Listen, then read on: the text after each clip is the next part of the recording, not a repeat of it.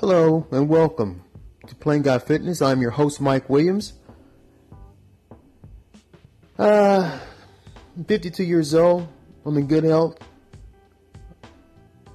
I like to drink beer. I don't have a lot of time. I love barbecue and and I want to live my life happily while I'm here. I don't want to eat things that a billy goat would eat just to survive. So there are some things that you can do to get yourself as healthy as possible while you live in the real world.